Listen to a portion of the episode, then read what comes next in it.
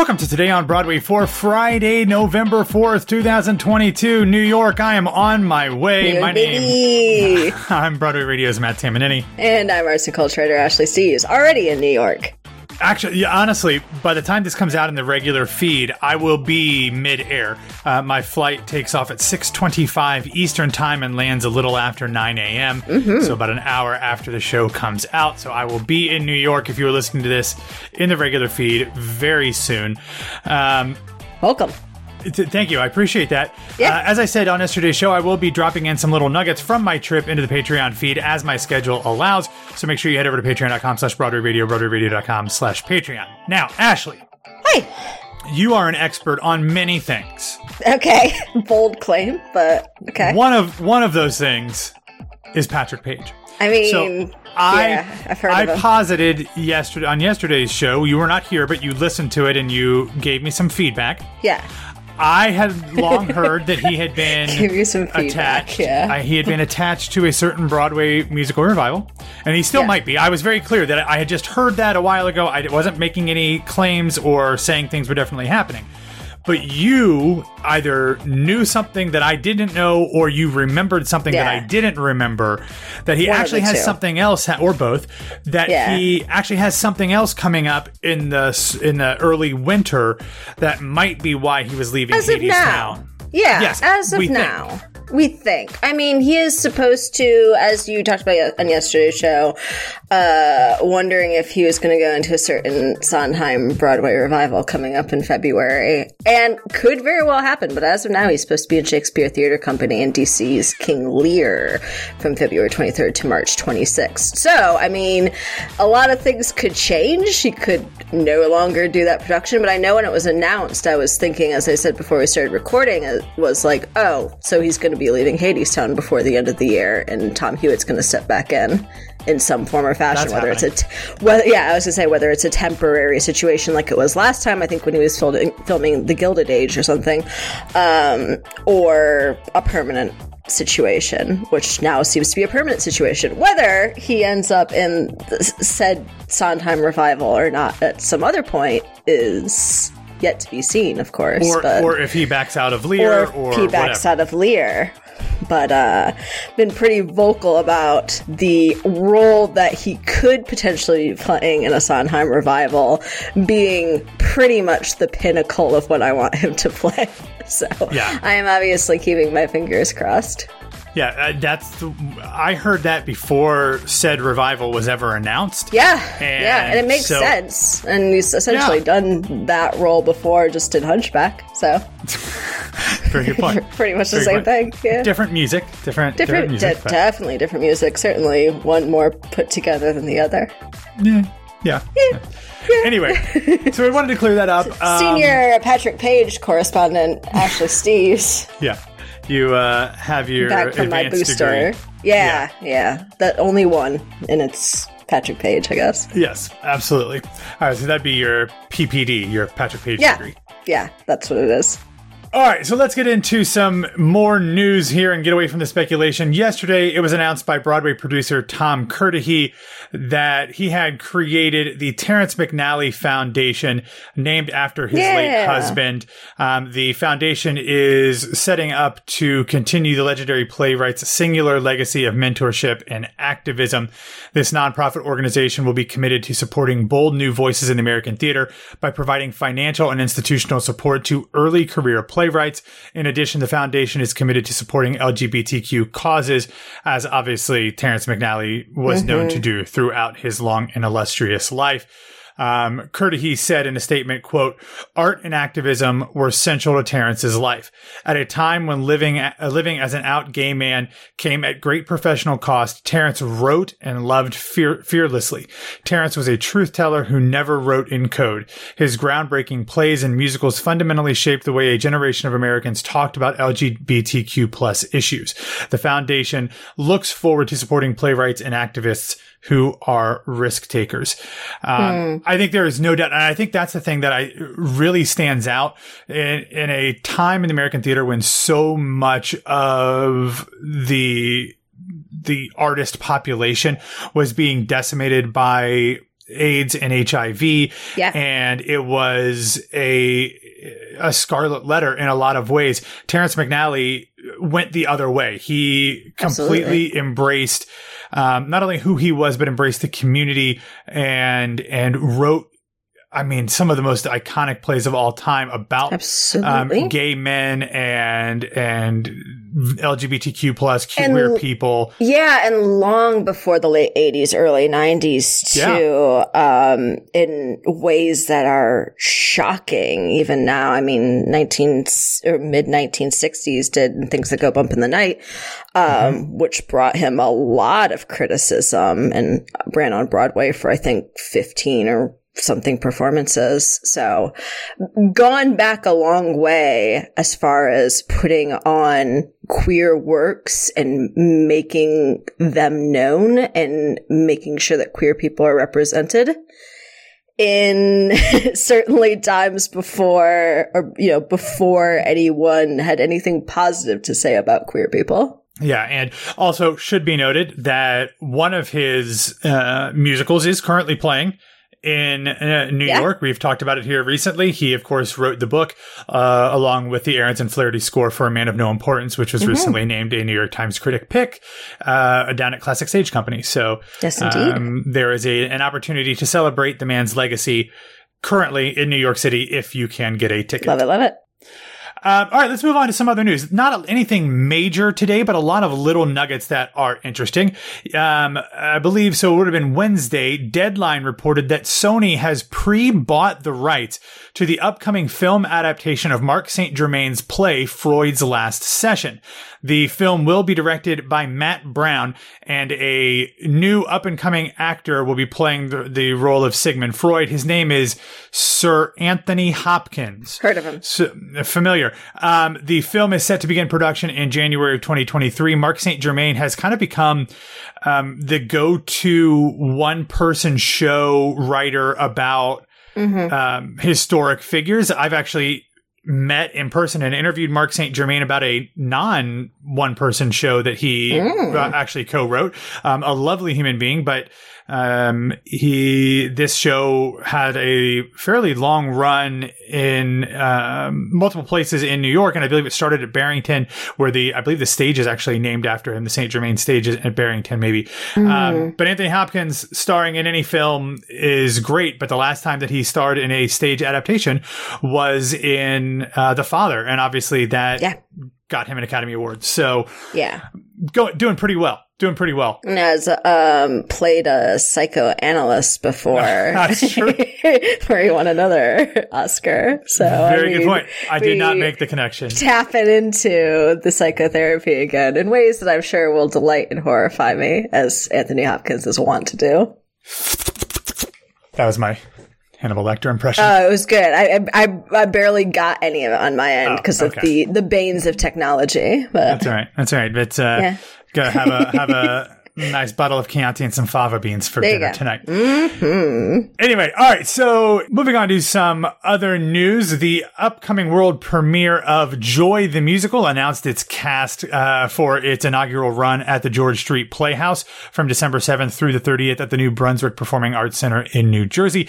This is based on both Joy Mangano's book, Inventing Joy, Dare to Build a Brave and Creative Life, as well as I am assuming the movie called Yes. Joy, which starred Jennifer Lawrence. Not a very good movie. no, thank you. Very much true. uh, I believe that was like right after both like um, uh, Silver Linings Playbook and American Hustle, and it was like, oh, Yeah. everything Well, should. It, To be fair, I despise David O. Russell, so that was just Yes. another. Uh, I liked the pho- I liked those other two though. Oh, I hated American Hustle.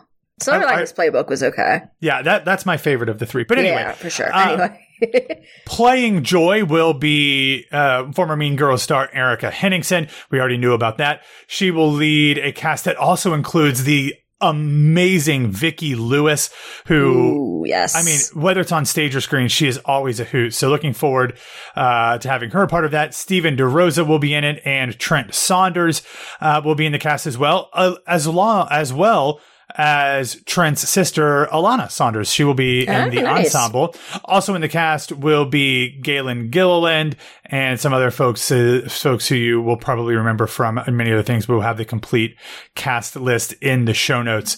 Uh, there, if you weren't familiar with Joy Mangano, she kind of became a star in the early days of like home shopping and QVC type things, Mm-hmm. uh, and really made herself into a self-made millionaire. Uh, on the backs of people who were watching cable and buying things via telephone. So, Ah, I know, Fun I remember well. Yeah, not quite My that far back, but yeah. Oh, my grandmother. Let me tell you.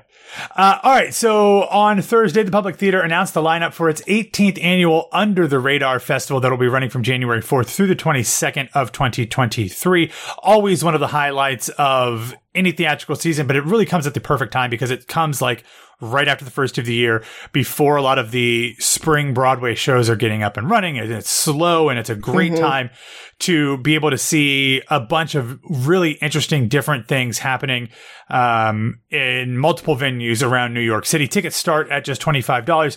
There will be um, per- performances from 36 artists and companies from across the US and around the world, including Australia, Belgium, Canada, France, Hungary, Norway, Venezuela, and the UK.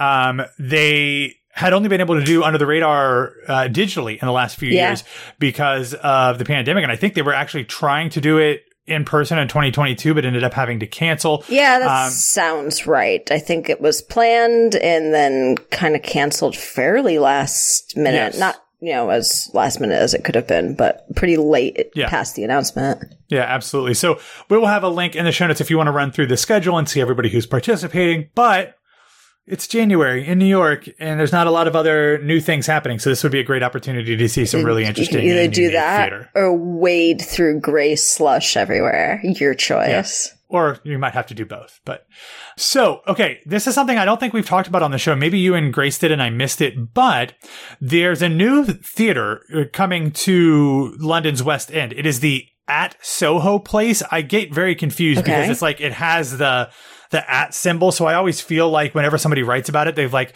forgotten to transition from like the Twitter tag to the actual name, but it's not. It's at Soho Place. It is the first Kitschy. newly built West End theater to open in 50 years. Um, the second production that'll be happening in this theater will be a production of William Shakespeare's As You Like It, directed by the always wonderful Josie Rourke with a musical score by Michael Bruce. And it has a uh, a pretty interesting cast fo- of folks that you might know from either stage or screen. The first performance is set for Tuesday, December 6th, and it is currently scheduled to run until January 28th.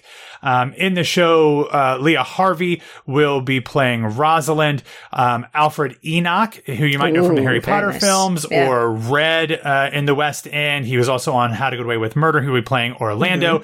Tom Misson, who was in Watchmen and also played Ichabod Crane on the Fox TV show Sleepy Hollow. Um, he will be playing yeah. Touchstone, and Emmy winner and stage and screen icon Martha Plimpton will be playing Absolutely. Jacques in the production. So, um, certainly recommend that. Um, the first production was a show called Marvelous, and that opened last month and ran um, until and will run until November 26th. The production after As You Like It will be a production of Medea, directed by Dominic Cooke and starring Very Sophie nice. Okonedo and Ben Daniels, which just sounds I Pretty mean, good. pretty good. Pretty good. pretty pretty Hard good. to mess up with either Dominic Cooke or Josie Rourke, too, for that Yes, matter. one hundred percent. Great directors. Absolutely. And uh, the last thing I want to mention here, the uh, there's an upcoming production of the Who's Tommy in concert that'll be happening in Flint, Michigan later this month on November 18th and 19th. And they announced the cast for the show, and it uh, consists of a number of Broadway heavy hitters.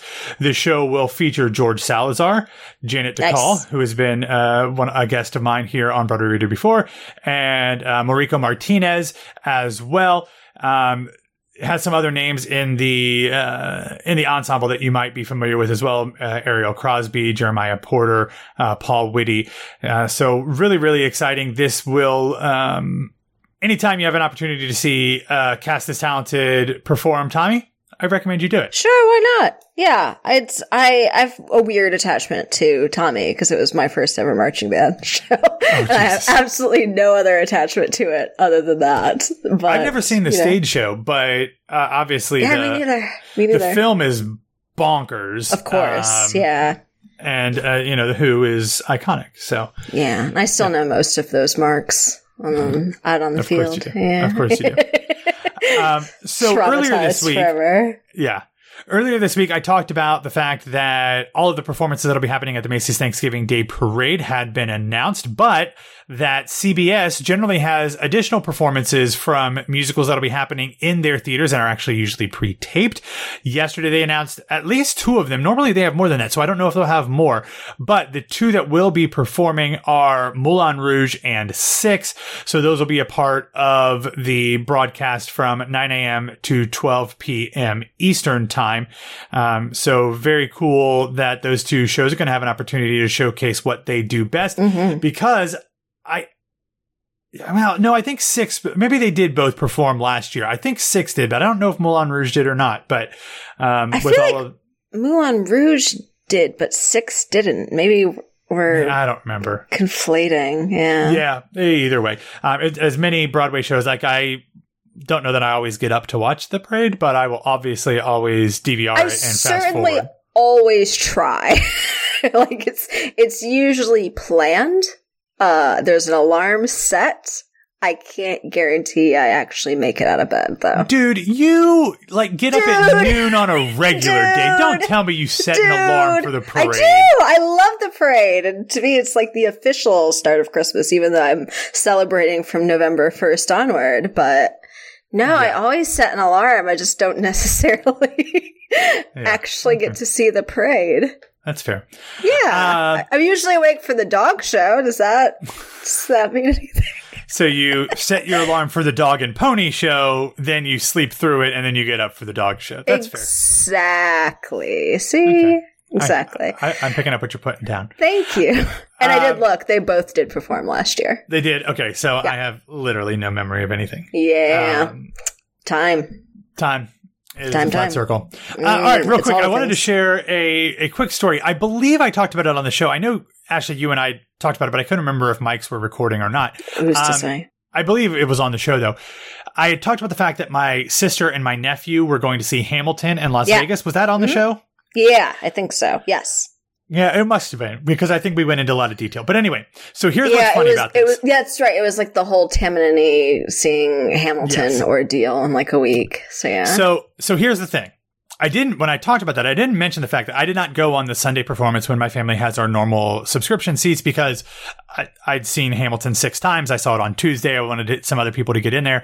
Uh, Sure. So, so they went and, um, right towards the end of Nonstop, which is one of the last songs in Act One, Correct.